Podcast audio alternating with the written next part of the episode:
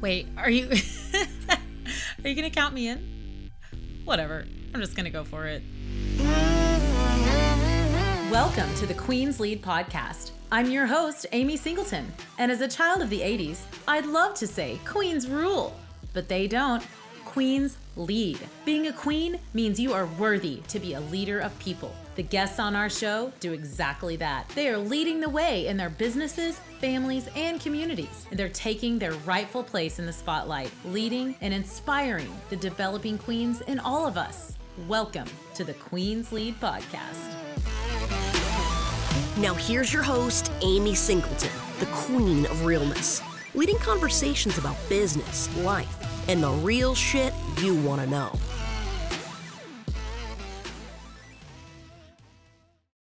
Welcome, everybody, to another episode of the Queen's Lead podcast. Today, we are so excited to be joined by Stephanie Chan. She is coming to us from Canada. Hi, Stephanie. Hi, thank you so much for having me. We're so glad that you're here and to be a part of our May Awareness AAPI Awareness Month. We're excited to be highlighting you and your journey and your story. So let's dig right in and tell us.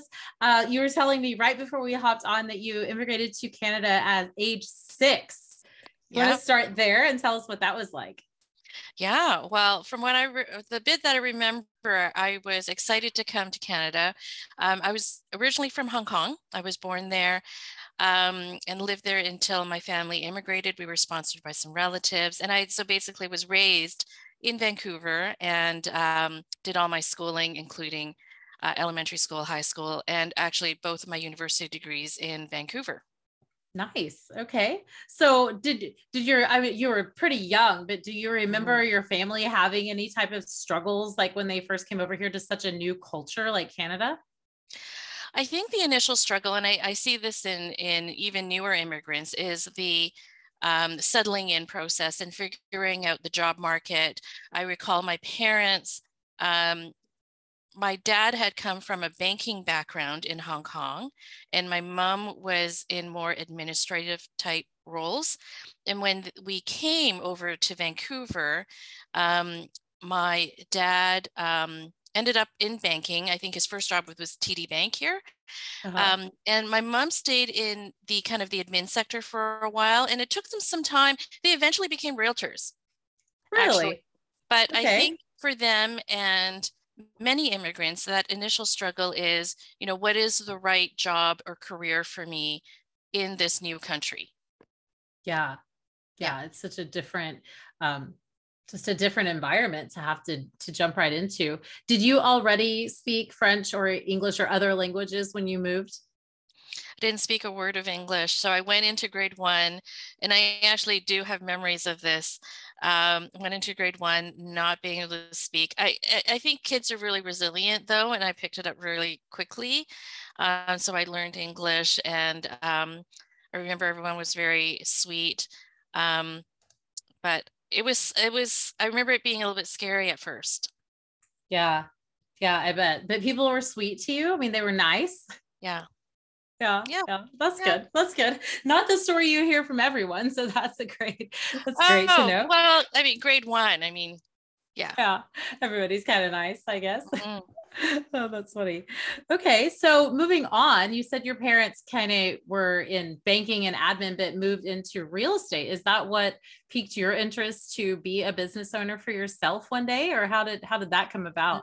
Not at all. In fact, um, the funny thing is, it's it's funny how we all, some way or another, end up following in our parents' footsteps, despite all resistance against it. so when I when I was growing up, um, watching my parents, you know, the life of a realtor is has some uncertainty because you never know when the next listing is going to be, um, yeah. and so you know i actually started off in a really stable career so i my story through schooling and where i thought my career would end up is i did a business degree and then i went to law school and i practiced corporate and securities law for 10 years oh very wow. stable career um, yeah with great potential too.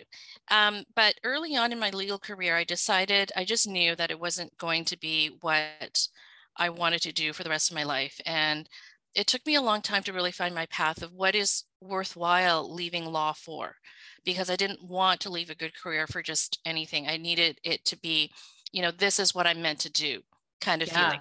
Um, like a purposeful so, move. Yeah, and it, and it took until my mid 30s, and I'd practiced law for 10 years. I ended up being general counsel of a clean tech company and it was a really good experience. So I, I exited the law firm very early in my career, um, and I got into um, managing the legal department of a clean tech company, became general counsel, and then finally, eventually, it just I kind of peaked, and I knew it was time to leave. And um, if I wasn't ready to take risks now, I never would be. And so yeah.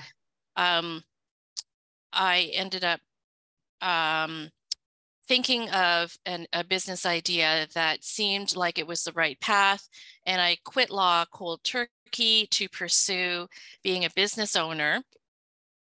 And, you know, with all the uncertainties that my parents had experienced when they were in um, their younger years and so now i'm living that you know that uncertainty around you know how do we get customers how do we, we make people more aware of us um, where is my income coming from each month and, and so forth yeah were your parents upset that you left the the the sure thing to do your own thing uh, well, at the time, it was not a popular decision. Um, but um, I bet. Um, I think I think in most cases, all parents just want their kids to be happy and find their own path, right? Not necessarily what the parent wants for the ch- child. Yeah. Yeah. That's that's good. That's good to know uh, that they encouraged you at least. Um, so, for anyone thinking about taking that type of leap from something so stable to something so uncertain, what can you say to that person? What what are the what are the necessary ducks we have to get in a row, and what what can we figure out? What can we build on the way down after the jump? I think, first of all, is having the courage and confidence to do it. And yeah. a lot of people lack because it's scary. They lack the confidence um, and, and they're not sure if they have the right support. They're not sure if they know what to do. And there's a fear, there's an enormous fear of failure. I think that yeah. stops people from doing anything that involves a risk. And I would say doing something and failing is better than not doing it at all. And uh, you've heard other people say versions of the same thing, um, yeah. but it, it, actually really is true because if you don't take that risk and and um, face that fear of failure head on, you're never going to grow. You're likely going to end up doing the same thing every day because there's predictability and certainty, but you may not get the growth personally and in your career that fulfills you. That's and right. people make different career decisions. Their motivations are different. Um, I don't know that I would have made the jump if, for example, I was a single mom with two or three kids. Yeah. Um, but everyone has to determine the level of risk that they're willing to take depending on their personal circumstances. So I would say, you know, the first thing to someone thinking about this is look at your own life circumstances, the risk. Don't be scared of the risk look at ways to mitigate it. For example, if I could do it all over again, I may have maybe not quit law cold turkey. I may have gone maybe part time. Yeah. To, again, mitigate the risk mm-hmm. and not knowing how long it was going to take for me to get customers in my first business. Yeah. Um, the other thing I would say um, is build a really good support team around you who can give who can boost your confidence and give you the moral and emotional support and maybe some even business advice. So, depending on who you might want to reach out to or you have in your network, build a good support team. Yeah. Um, and prepare prepare prepare is the third thing is make sure you're you really know your market well whatever your business idea is go research it go talk to some people validate that it's a real problem that you're finding a solution for yes. and do a business plan. Yeah, absolutely. That's that's great. Surely this couldn't have been the first risk you take you took in life because we have to kind of practice to building up to those bigger risks. Yeah. But what was the need that you saw? What was the the very first business that you that you launched, which yeah. is still in in business today? And right. we were talking about it before. It's basically running itself at this point, and we're working yeah. on another new baby. But what was the concept in that problem you solved with the first business? The first business was um, helping seniors and families with care planning, care navigation, transitions, and downsizing. And I went from helping companies with corporate and securities legal issues where I didn't really it didn't really seem fulfilling to helping individuals with real needs, which was way more fulfilling and really yeah. felt like my calling. Um, so the the first big risk was, you know, starting that first business, and I made so many mistakes.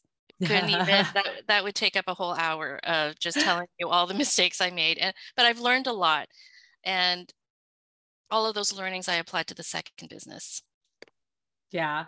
So what was the what was the draw? Was there was there an elder in your life that wasn't able to navigate that time well or or what what do you feel like it was calling you to the elderly and serving their needs so in hindsight uh, so i'll answer the question at the time that i thought of making the leap what had happened was i was sitting on a charitable board it was a national charitable board for make a wish foundation and on the board, there was a fellow from Montreal who had a similar business. And I just thought it was fantastic.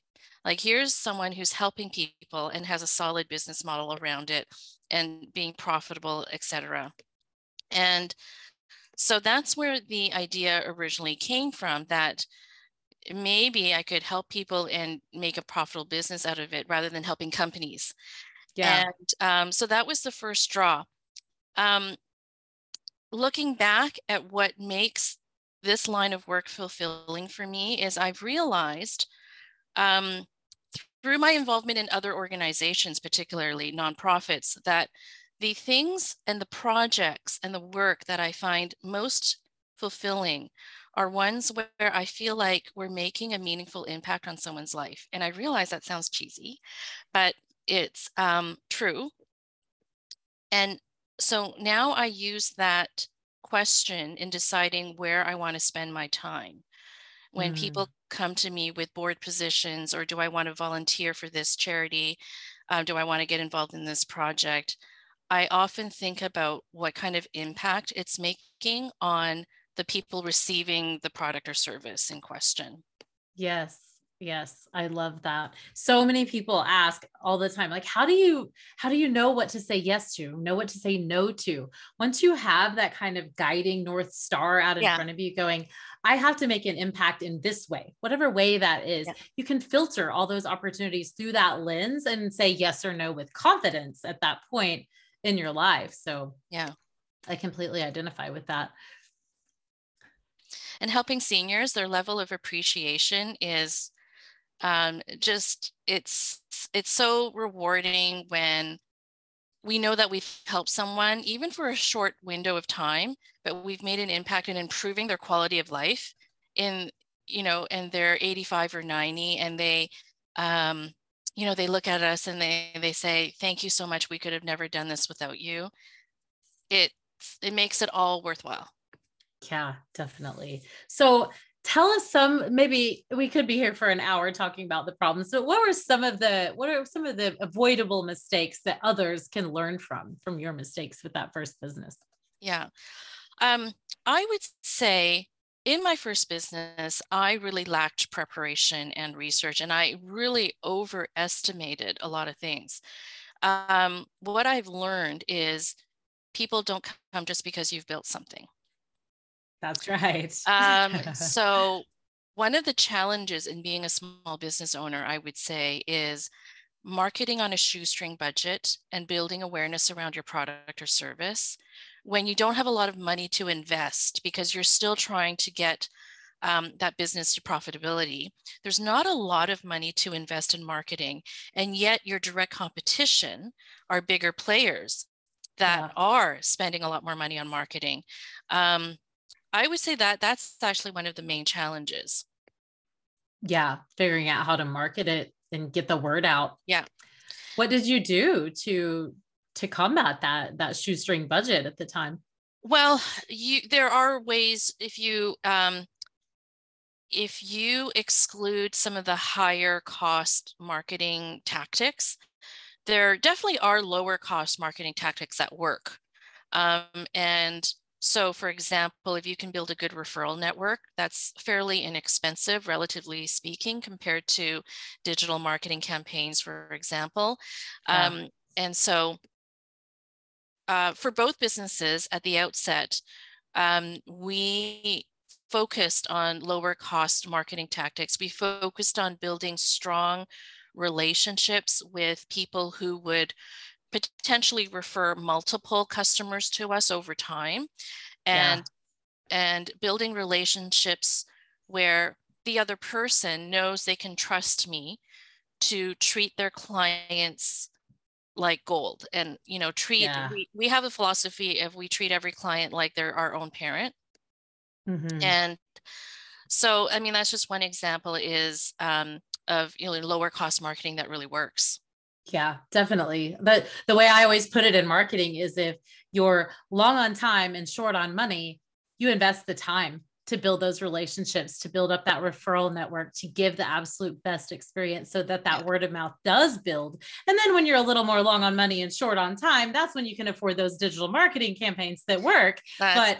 we can't get to that place without the first place many times unless we were yep. with a great big loan or something, right?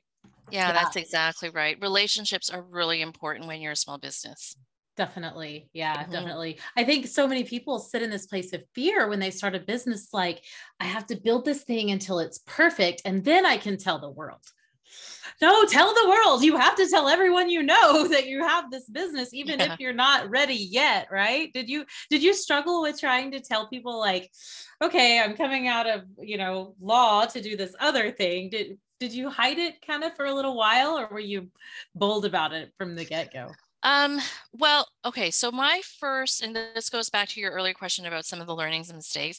I was never strong in marketing. So my business um, background, when I did the business degree, I majored in finance. And so had I known actually that I would end up as a business owner, I would have done marketing. Had I known how important marketing and communications is in every business, um, but I wasn't that bold. Um, to be honest, looking back in building my first business, it's not exactly in my nature. Um, but what I did was I took six months off after I quit law to learn as much as I could about the industry. Mm. And then I came up with a business plan and then I adjust. So um, I don't believe in perfection. I um, there's this concept um, where people say, you know, it's called fail fast, which means you yeah. go and do it. If it's good enough to get out there, you do it, you test it with some people, you make adjustments, and that's how you get iterations upon iterations. Yes. But you don't wait till something's perfect because that doesn't exist. Mm-mm, it yeah. doesn't. That's one thing they don't tell you is that you're not going to have this business is messy. I mean, we we see, you know, even like Facebook, it shuts down sometimes. Google sometimes has a headache. These are multi-million dollar companies. They still don't have it all figured out. So why would we yeah. expect as small business owners to have it so perfect from the get-go in the outset? We can't. Right. Yeah. Yeah. I, I, I have struggled with that a lot as well. so tell us about when you started to like at first obviously you're wearing all the hats you're doing at least you've got the finance piece which is what so many business owners are missing. They have no idea what their numbers are what margins are what lifetime value means none of these numbers. So you had that piece i think pretty well under control. Yeah. uh, but the other pieces that like you said the marketing answering the phones building the processes and the systems how did you begin to build that team that is now running that first business on its own? Mm. Um, it took a long time. It took a long time to um, not just find the people, but figure out for myself what type of person would be perfect for the role. Mm. Um, having consideration to the work that's that entails, and also keeping in mind that these are customer facing people that would be um, servicing our clients who are all elderly um, seniors, some of which who live alone, very vulnerable.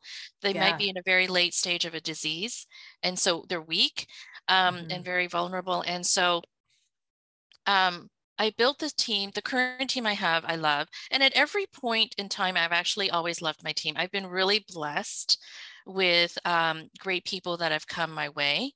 Um, I've grown my team organically. So in most cases, people have come to me through word of mouth.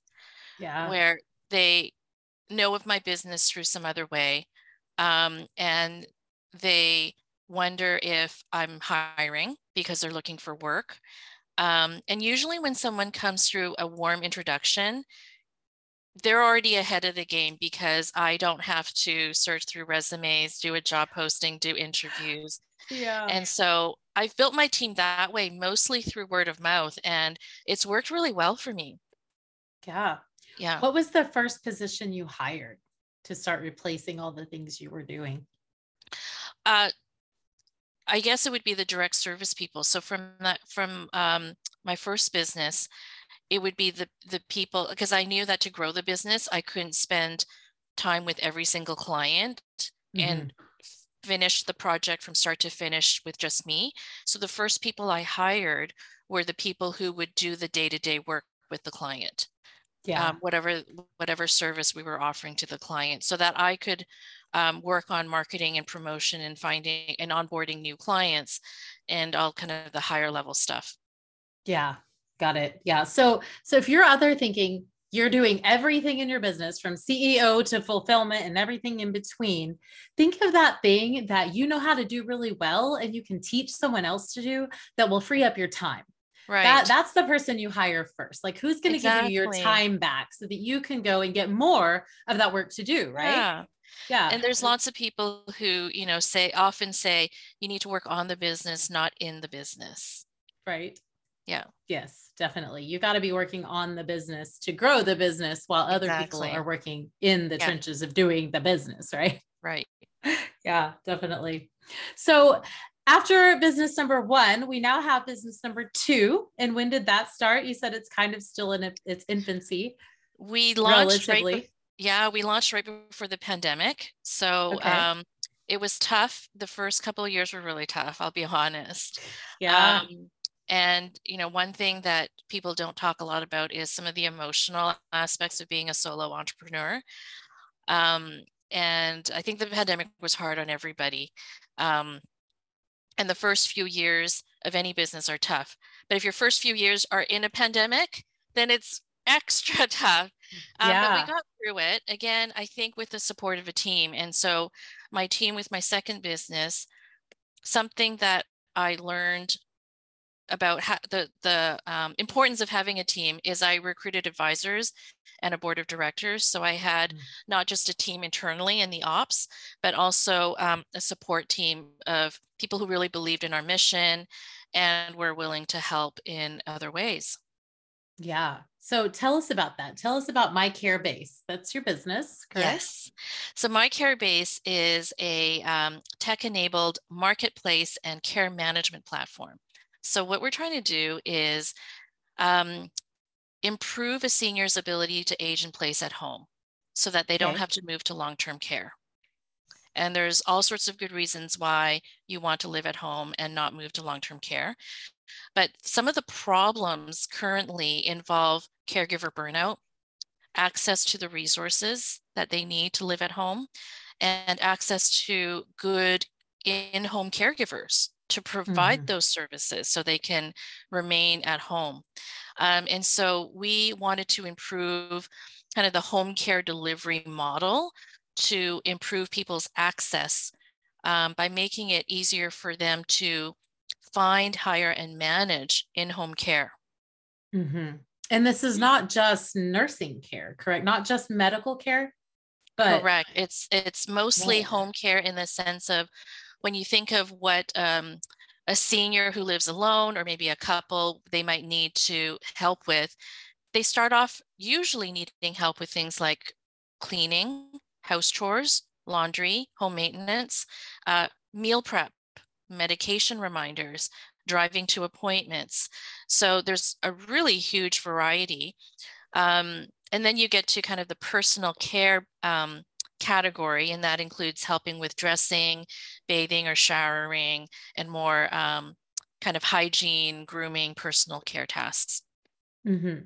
So my care base is a place that I, as a, a, child of an elderly person, can go and communicate with my my siblings and my parents and those caregivers all in one place is that what i understand that it does yes so after we help you find the caregiver we have a care management app and we call it um, uh, care circle where it's basically members of the care circle can communicate with each other.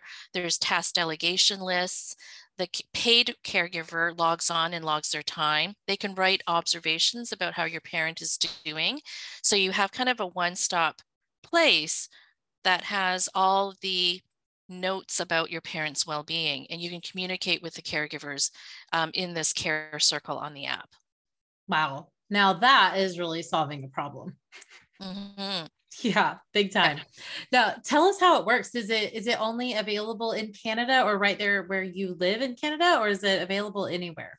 It's available anywhere because it's a web app. So, as an app itself and all the benefits that it provides in task delegation, communication, anyone can use it anywhere. In terms of the first piece of helping you find and hire a caregiver, um, while we are um, only right now, we're in Vancouver and Toronto.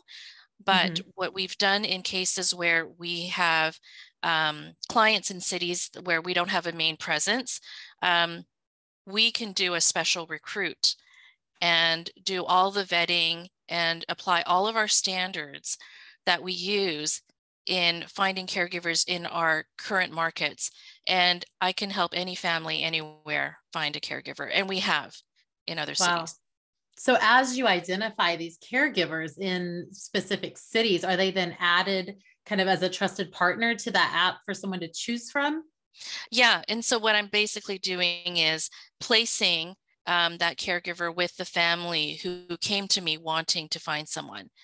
Um, and then if I've done a good job, then they're happy with that caregiver. And through our model, what we've done is really reduce the turnover um, to way below industry average. So once I place the caregiver, because we've done some rigorous vetting, because the family is being given the chance to interview that caregiver, and ultimately they have the say on whether they want that caregiver.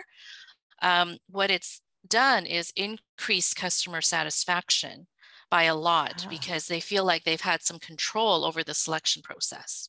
Yeah, instead of just someone showing up to clean mom's house, like how do we yeah. know we can trust this person, right? Yeah. Yeah. Yeah, that's scary. So you mentioned making sure that you were going to have a profitable, sustainable business. How does the business get paid from all of this? If you're just if you're making connections with these caregivers, is yeah. it a paid app? Who pays? And how um, do you make money? Yeah, so that's a really great question. So of a, because we're a marketplace, we handle the transactions. And so we also have post-hire support. So what we've done is we created a, a, kind of a basket of services that are aimed at not just the caregiver placement, but knowing that often it's the family caregivers that need as much help as possible because finding a caregiver is only one small piece of the bigger puzzle.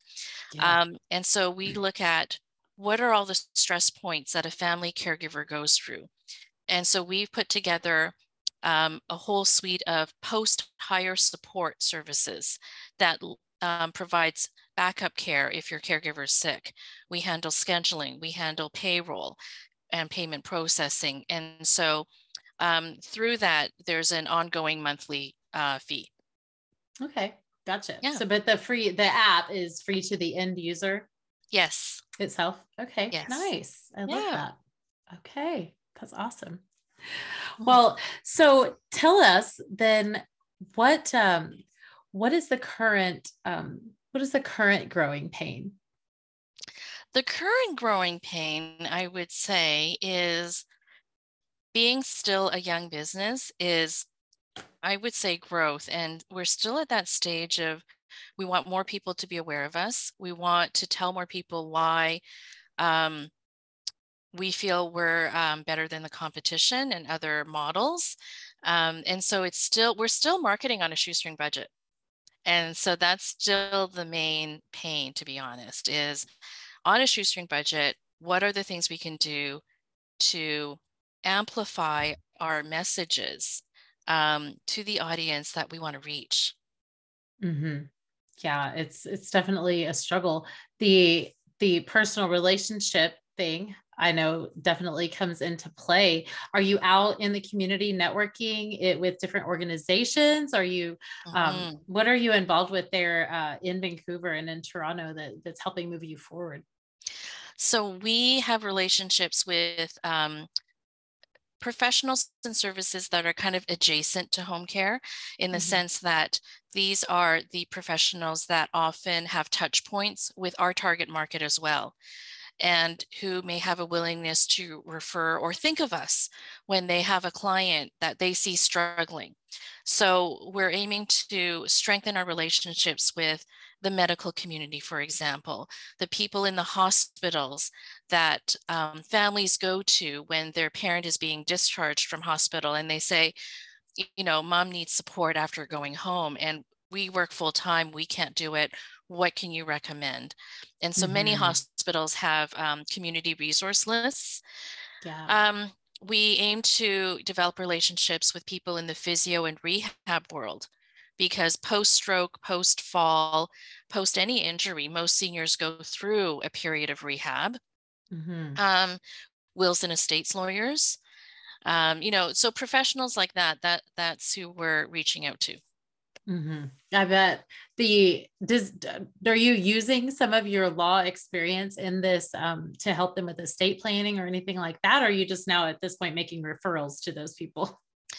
Um, I'm not doing the actual estate planning, but because of my background and because of all the learnings in the last 16 years, um, I actually know I, I offer quite a bit of advice around what's called incapacity planning, which is involves uh, you know things like powers of attorney and um, we work a lot with adult children who are powers of attorney for an aging parent and mm-hmm. helping them make decisions because often when a parent loses mental capacity to continue making their own decisions and it's the family members doing it they especially if it's the first time they're going through it they're often lost and so yeah. we often act as advisors and helpers to those families in helping them make the right decisions about in home care. When is the right time to move mom or dad into a group living environment, like um, a care home or a retirement residence? Um, we connect them to other health professionals like geriatricians um, who can maybe give some advice on some of the complex care needs um, mm-hmm. of their mom or dad. Um, yeah, yeah, there, there's a lot to navigate there and unpack whenever we're dealing with this type of thing for the first time. Yeah. What do you what do you think that most families can do to help um, prepare themselves for that time in their lives? That's a really good question. I think the number one thing I often promote is advanced care planning and having those conversations early and being proactive start talking about these things before there's any need to make any decisions um, so that there's time to research and make informed decisions based on calm discussion.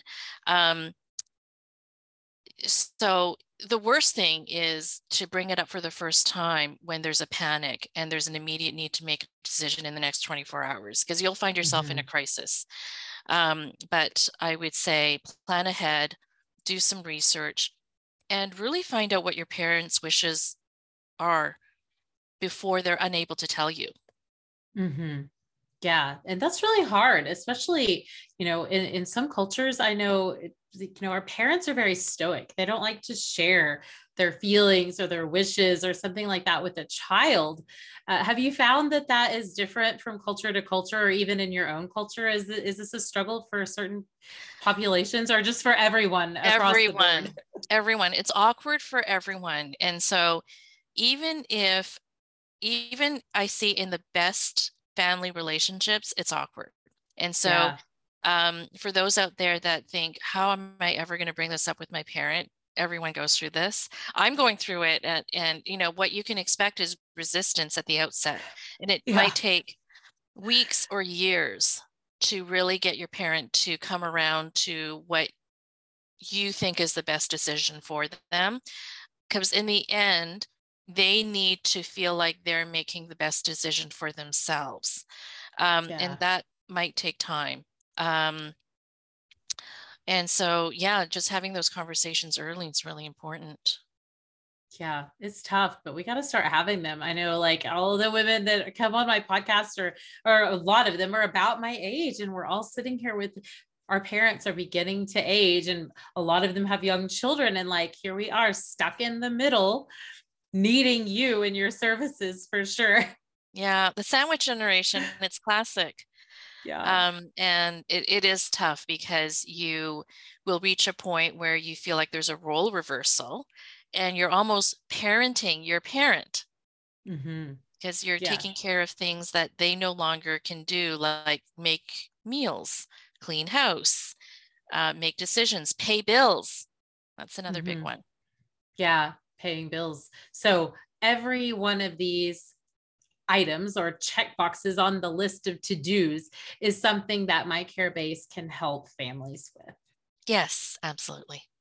Yeah. Well, that sounds like a winner for me. Thanks. Tell us how. T- thank you so much for being my guest today, and coming on here and sharing your story about business and life and immigration, all of the things that make up um, you and your wonderful queenness.